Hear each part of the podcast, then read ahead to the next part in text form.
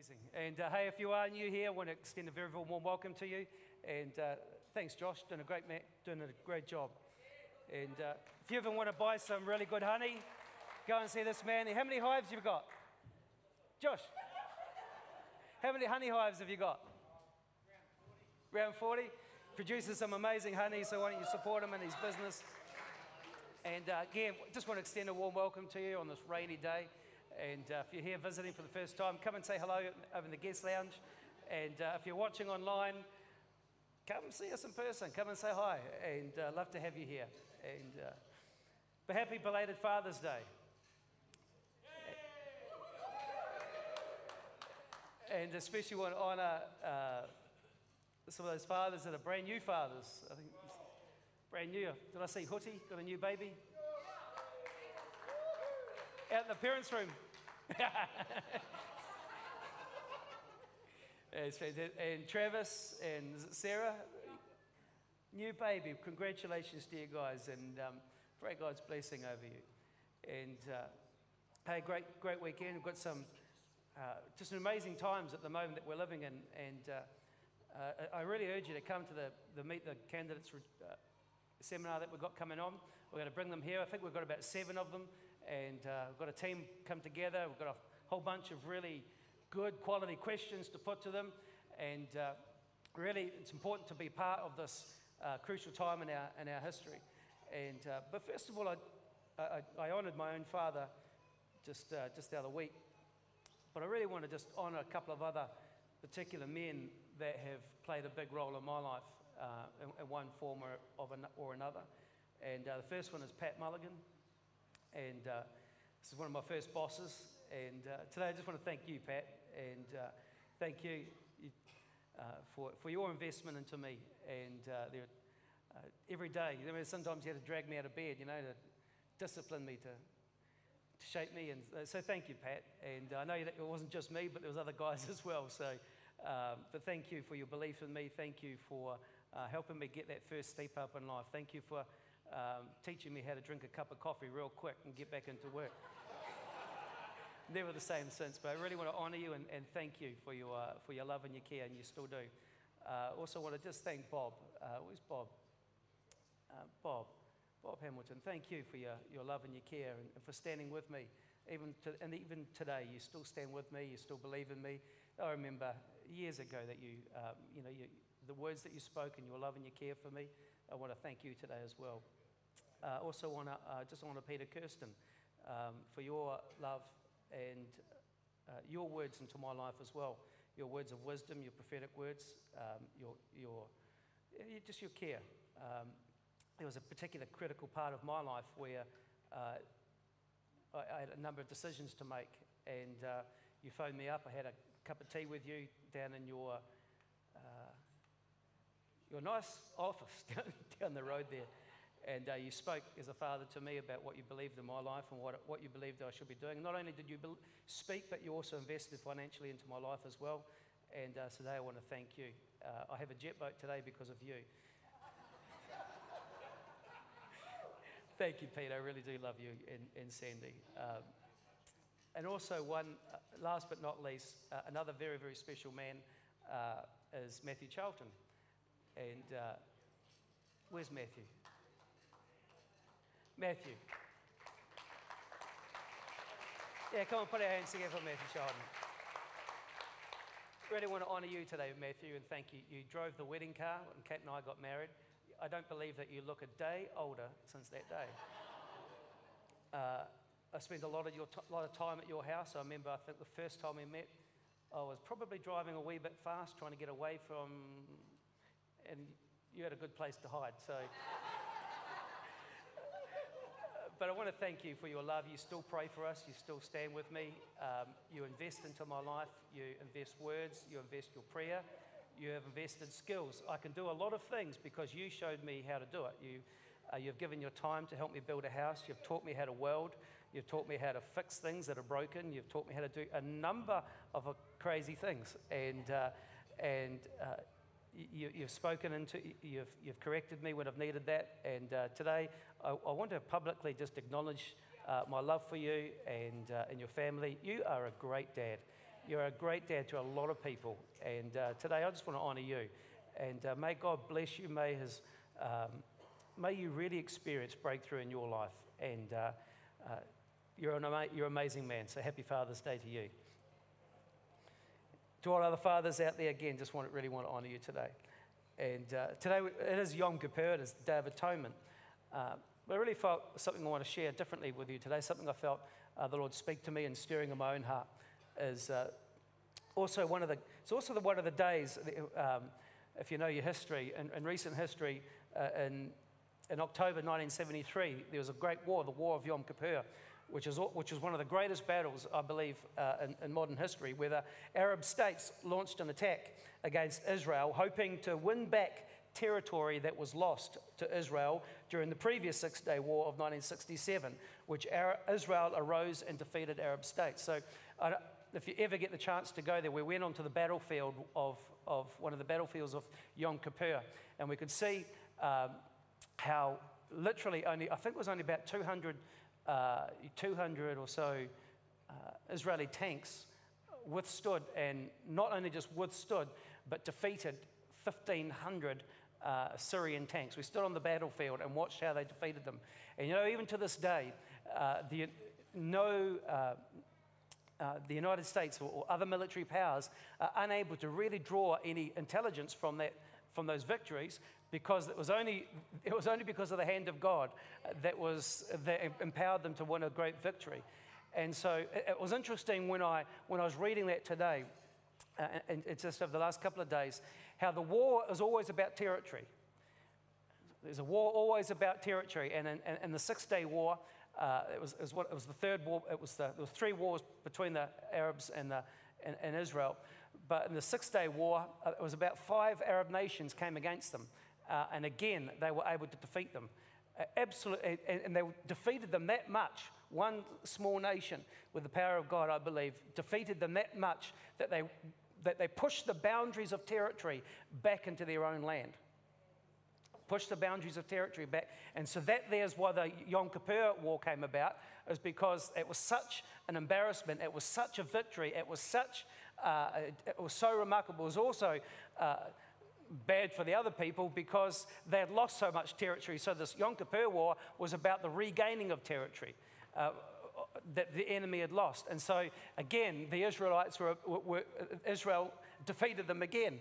And so there had to be negotiation between uh, drawing some boundaries. So we've got to understand that there is a, uh, it's not just the Day of Atonement, but there's a day of, of the remembrance of conflict as well. And not just the remembrance of conflict, because it's interesting, I believe this, that uh, the Holy Spirit uh, uses situations, uses circumstances, uses events to remind us of things that we are facing now. Jesus used um, trees and he used things that were around him to illustrate things. He used specific occasions, he used the specific celebrations to make particular announcements. When Jesus made announcements that he is the, uh, the, the, the, um, the, living water, it was on a particular occasion. There were, so it's quite remarkable that on particular occasions and particular events, that uh, certain statements or certain prophecies or certain decrees are also released at that time. And so it's on that basis that I want to bring to you what I felt uh, the Lord has placed on my heart this morning. Uh, today, we still face conflict, and one of the biggest conflicts that we're facing in our world right now, in this moment of time, is one of fatherhood. There is a conflict around fatherhood. And uh, there's also, I believe, a conflict, a fight of faith in the hearts of men at this time. So today we celebrate Father's Day, but I want to I want to kind of speak not just to fathers, but also but all men this morning. And uh, there is a conflict, whether you are aware of it or whether you see it or whether you're not aware of it. There is a conflict for the, uh, for the design of fatherhood. There is a conflict for the hearts of men in this hour. It always has been. I believe this that man was made in the image of God.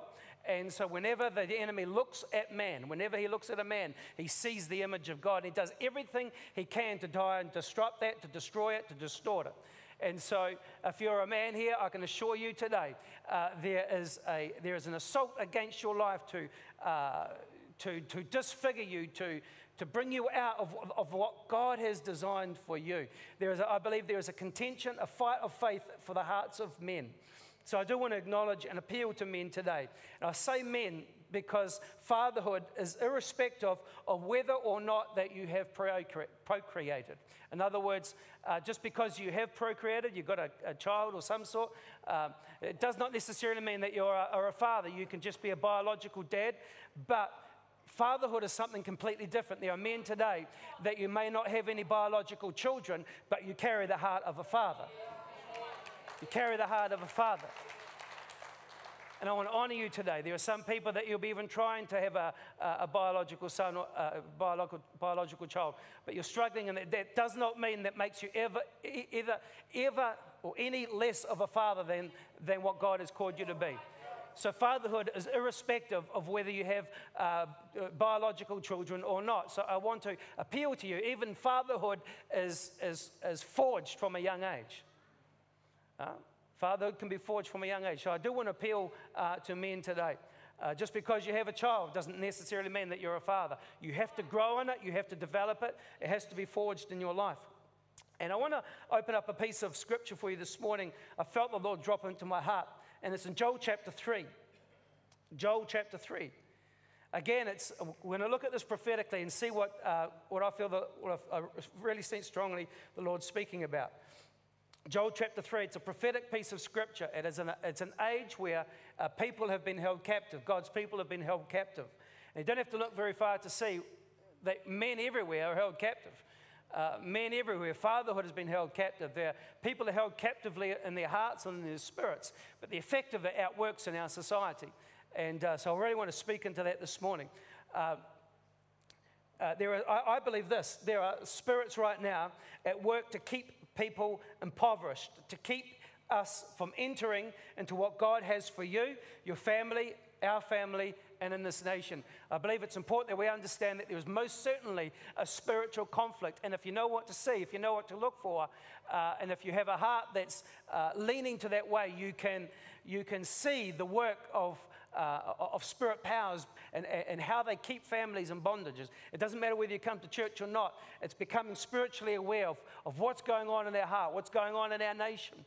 And uh, I even know that today that there'll be spirits operating in people's families. And I want to encourage you, and as you hear this this morning, to take heart, to take faith, because at some point, God's going to need a man to stand up and break this sort of stuff off their family.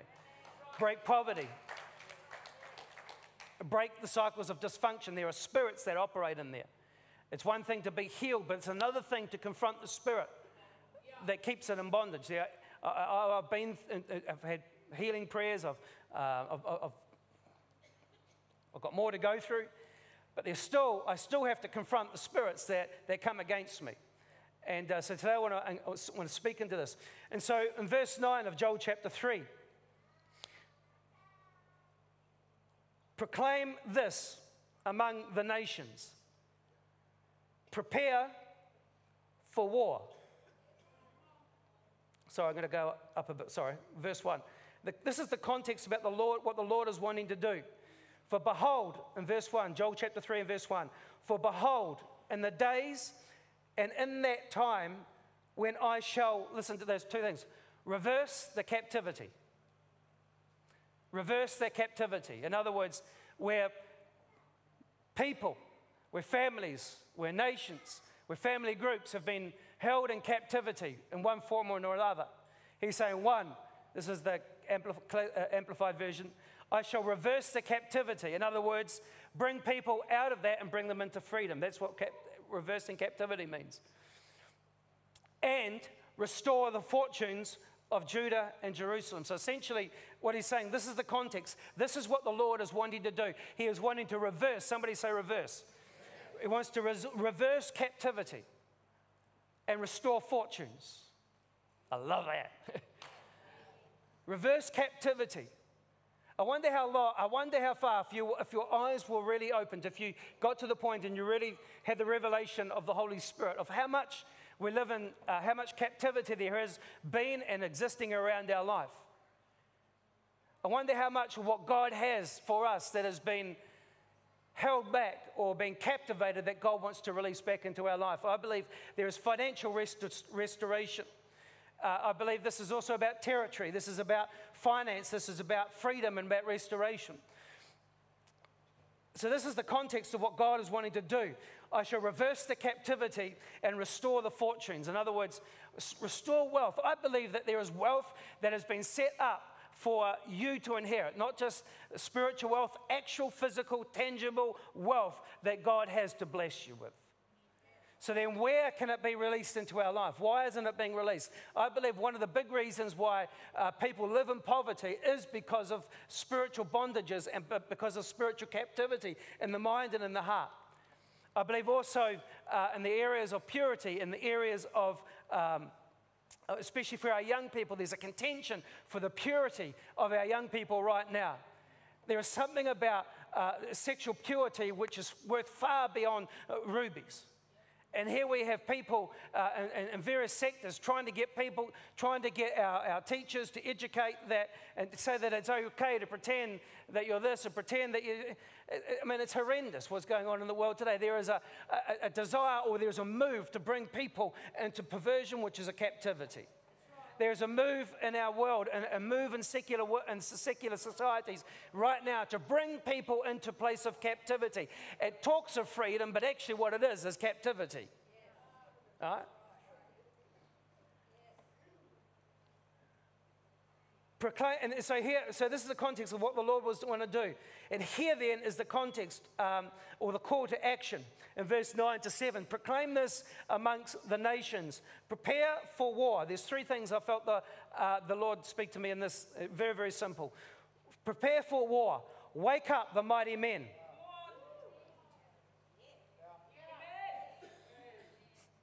Wake up. Imagine if we had church Remember, imagine if the men would line up for church like the ladies would line up for a clothes swap.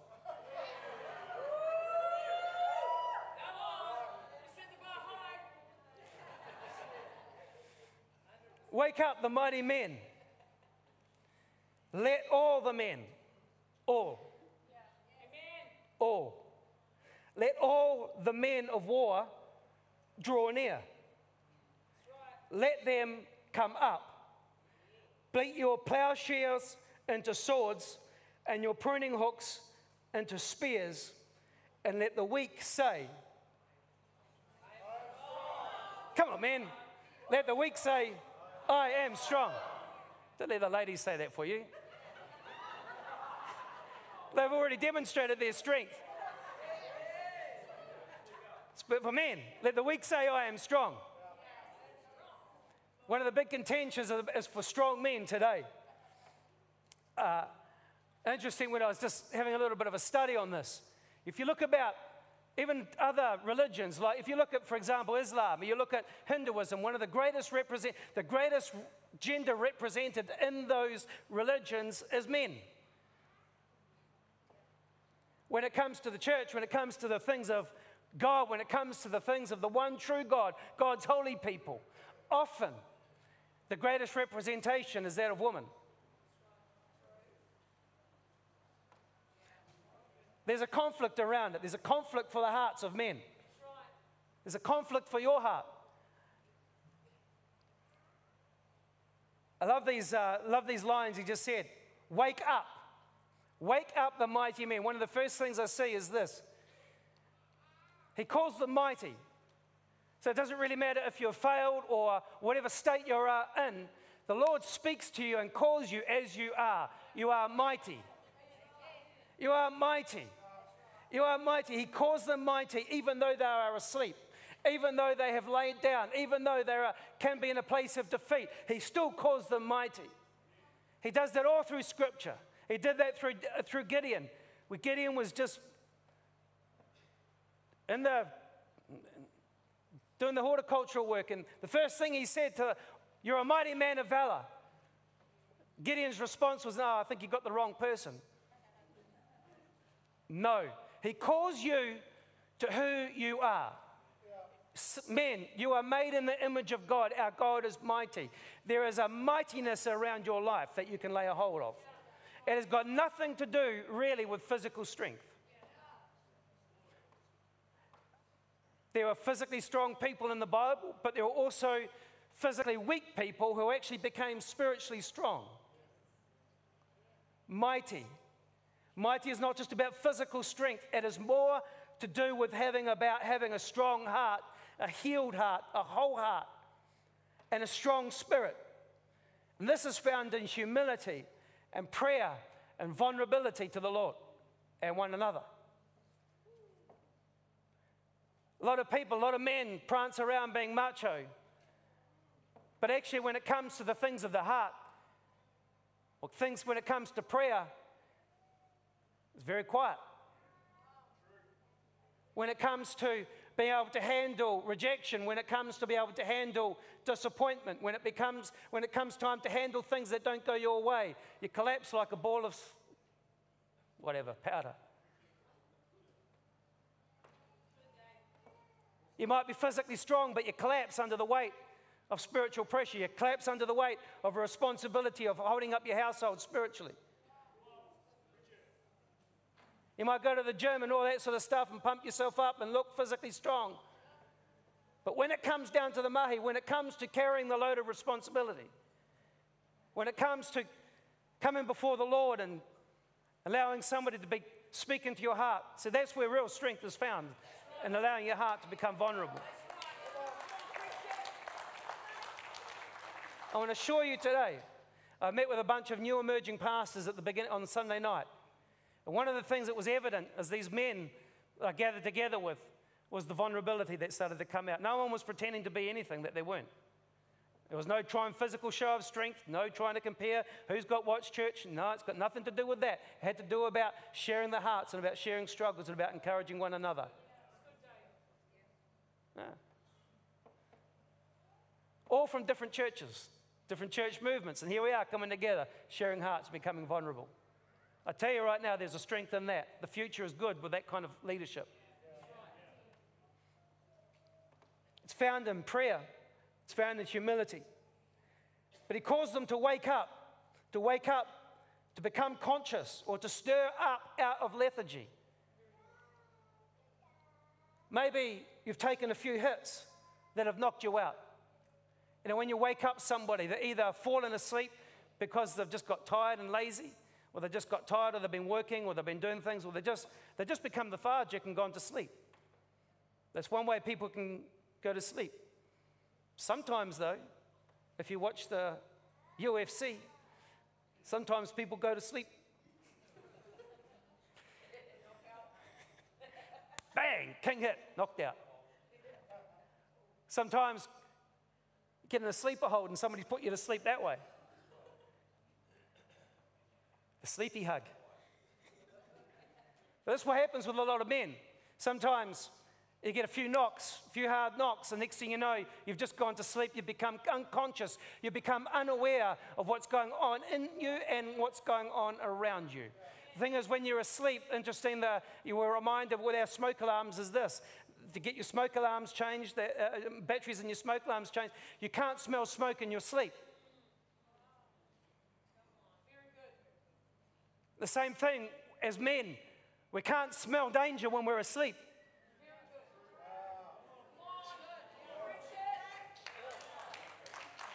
Can't smell the fire that's burning of destruct, the fire of destruction that's burning because we're asleep.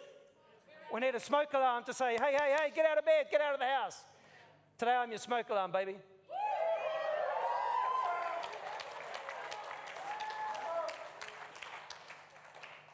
Maybe, maybe you've just been knocked, men. Maybe you've been knocked by sin. Maybe you've just been knocked by disappointment. Maybe you've been knocked, uh, maybe some things that you've done or you just knocked yourself out. It happens. Yeah, it does. Yeah, it truly does. So people knock themselves out. But it happens spiritually. People knock, get a knock, and next thing you know, they're asleep. They're just lying down. Sometimes people just get tired. People just. It's the thing about when you have life so good for so long. In a great country like ours, sometimes you just, it's very easy to go to sleep spiritually. One of the things, um, even a ferret, one of the things a ferret will do, I don't know if you've seen a ferret do its dance, but what it does, it dances this way and that way, and it hypnotizes its prey and gets them all daisy. Next thing you know, it can pounce on them. Sometimes men get hypnotized by a lot of visual things that are going on around them, emotional things, and it gets them, uh, all of a sudden, they just get hypnotized and they can't see anything else around them. Wake up! Wake up. Come conscious to stir up out of lethargy. Sometimes people are being seduced to sleep by spirits. That's what happened with Samson, a mighty man. He got seduced to sleep by spirits. How can you tell when people stop praying or they just don't get up anymore? They just they stop praying at all, or they, they start to get seduced and, and, into their thinking, and to their emotions, and they, they just go to sleep.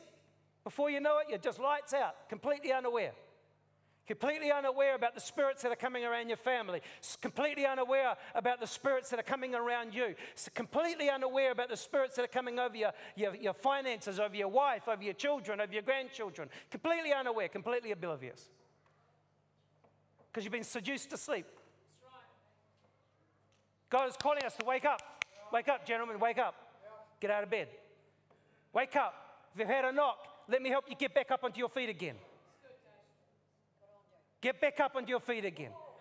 You got disappointed. Yes, so have I. I just got back up again. The Bible says, even though a righteous man falls seven times, seven times he gets back up again. If you have fallen, if you've had too much to drink, don't be too hard on yourself. Just become vulnerable. Allow, allow the Lord to heal your heart. Get in there, talk about it. Start to confront the spirits that are keeping you in bondage in that, but just get back up. Get back up. If you've mucked up in your finances, a lot of people have. Don't be hard on yourself. Just get back up again. Just get back up again. That's all you got to do. Wake up. First thing, wake up. Become aware. Become aware of the impact of your life around other people. Become aware of the impact of your decisions. Become aware of the impact of your lifestyle upon what's going on around you and around your family. Sometimes men can be so consumed with involvement in, in, in, different things, we actually become unaware of the impact and the effect of us not being there uh, uh, on our marriage and our kids. Wake up. It's about becoming aware, aware about what's going on inside of you, aware of what's going on around you. So, uh, uh, uh emotional intelligence 101 is this first, becoming aware of your emotional condition inside. Secondly, it's becoming aware of the impact that it has around you. See, a leader is not just the ability to organize things or to, to be strong and muscular. Be, becoming a leader is because first about being a leader of your own heart. Second, about learning to understand uh, the, the effect of that around other people.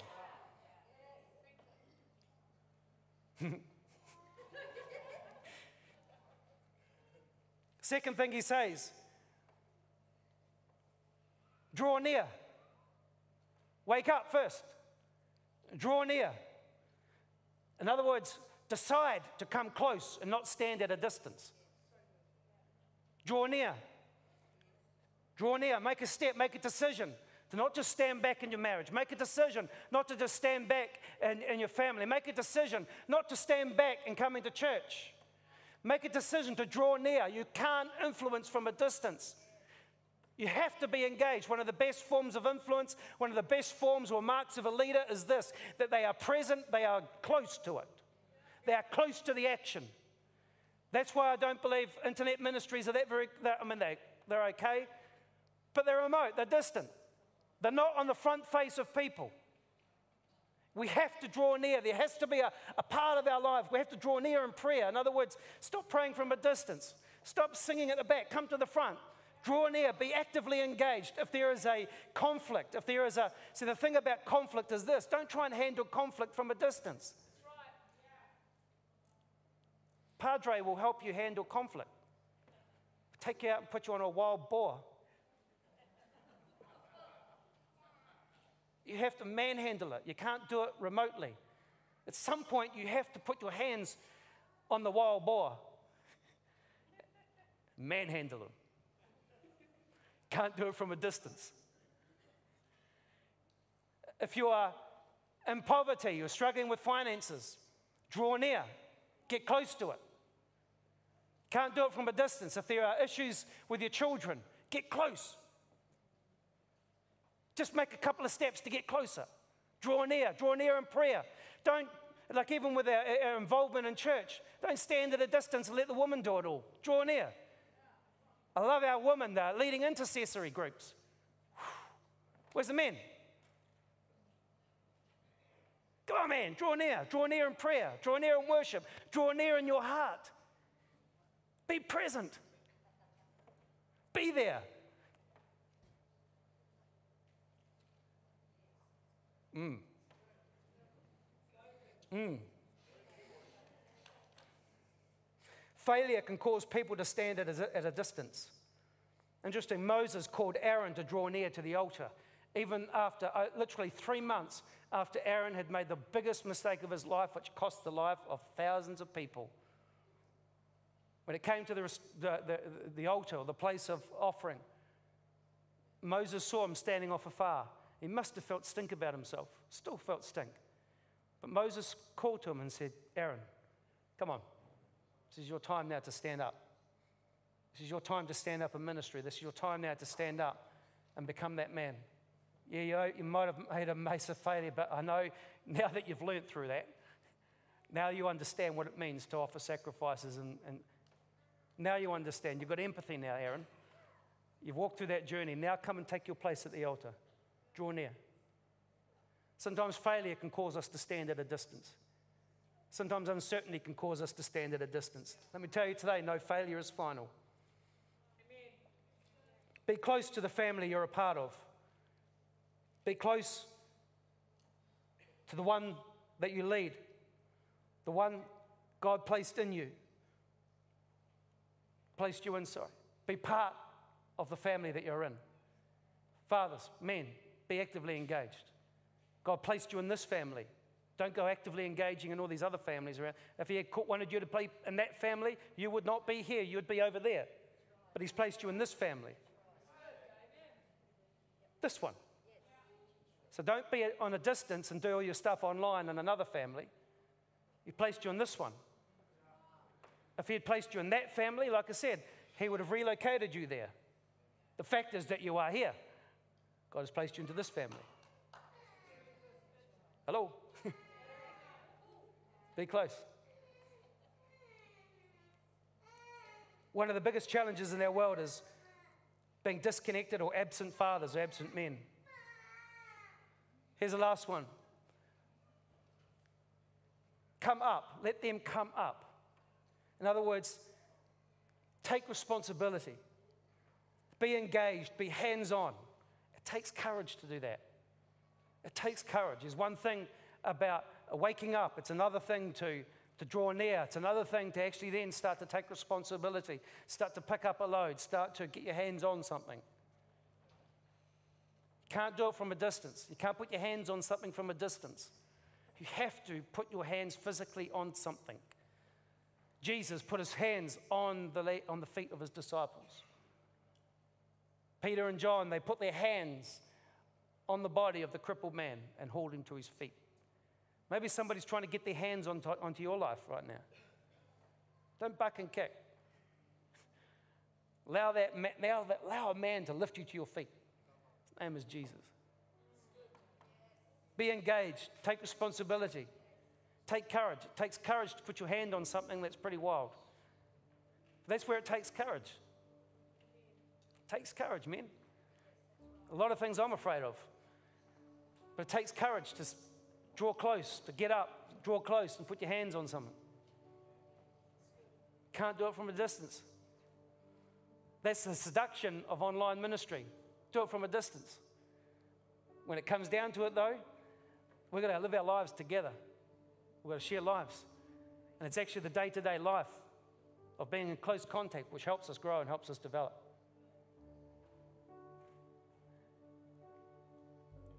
I was, was an interesting meeting at the beginning of this week on, uh, on Monday where a whole bunch of pastors and politicians came together out of concern for our nation. 100 people, invitation only. It's a privilege to be able to ask to come. I, I listened to a whole bunch of pastors, I listened to a whole bunch of politicians. This particular individual, this is what he said. So Simon Bridges talked about how much he had been praying and fasting for this country. He spoke of a spiritual contention that is happening in our nation. He said, half the battle is just showing up. Half the battle is drawing near. if you're drawing near, you're already awake. Half the battle's done. Half the battle is getting close. Half the battle is allowing your heart to become vulnerable, allowing, making a decision to come closer and not being remote. That's what he talked about. He could have talked about a whole bunch of policies, and no, this is what he didn't talk about. He talked about this. He talked about that there was a spiritual contention happening in our nation. He gave some examples of it. He said half the battle is showing up and drawing near. He spoke this. He spoke of the need to humble ourselves in prayer and that God would heal our land from 2 Chronicles 7. He also spoke on the book of Haggai, not to hold back, but to give ourselves to the building of his house.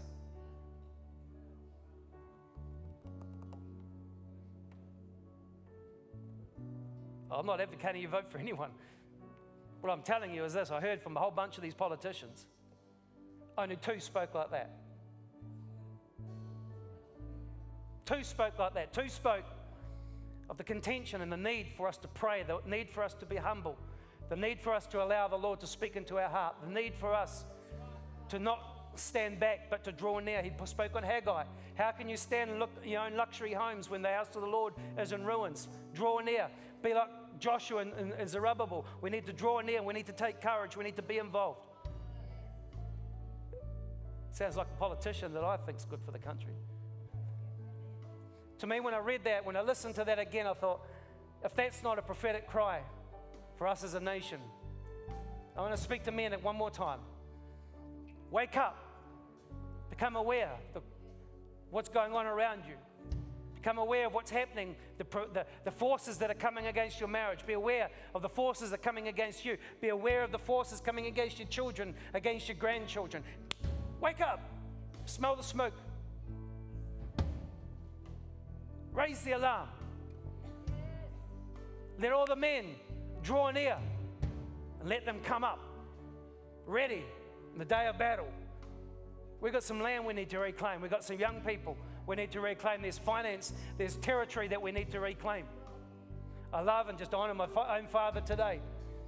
Every Friday night, every Friday afternoon, teaching us about the ways of the kingdom, teaching us how to be strong, teaching us how to prayer teaching us. I'm not going to have no enemy come and seduce my children. Today, a call for you as men stand up. Wake up. Stand up. Don't be at a distance. Be at the front line. Be at the front line. Be at the front line. Be at the front line. Take responsibility. Start praying. If you're just praying just a little bit, just add a little bit more into it. Start praying in tongues. Learn to pray in tongues.